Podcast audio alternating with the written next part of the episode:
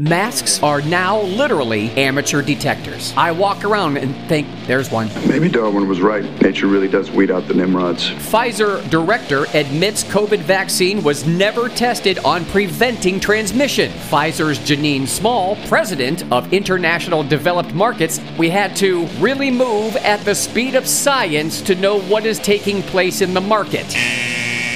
What is the speed of science exactly? What she means is we moved with impunity however quickly we wanted. We are science. We moved at our own pace and discretion. The FDA, NIH, CDC, and WHO operate by this standard. Do whatever the hell you want and deal with the consequences and backlash later. Make an indescribable amount of money now, kill some people, physically harm some people, and then pay out a fraction of that in lawsuit money later if ever.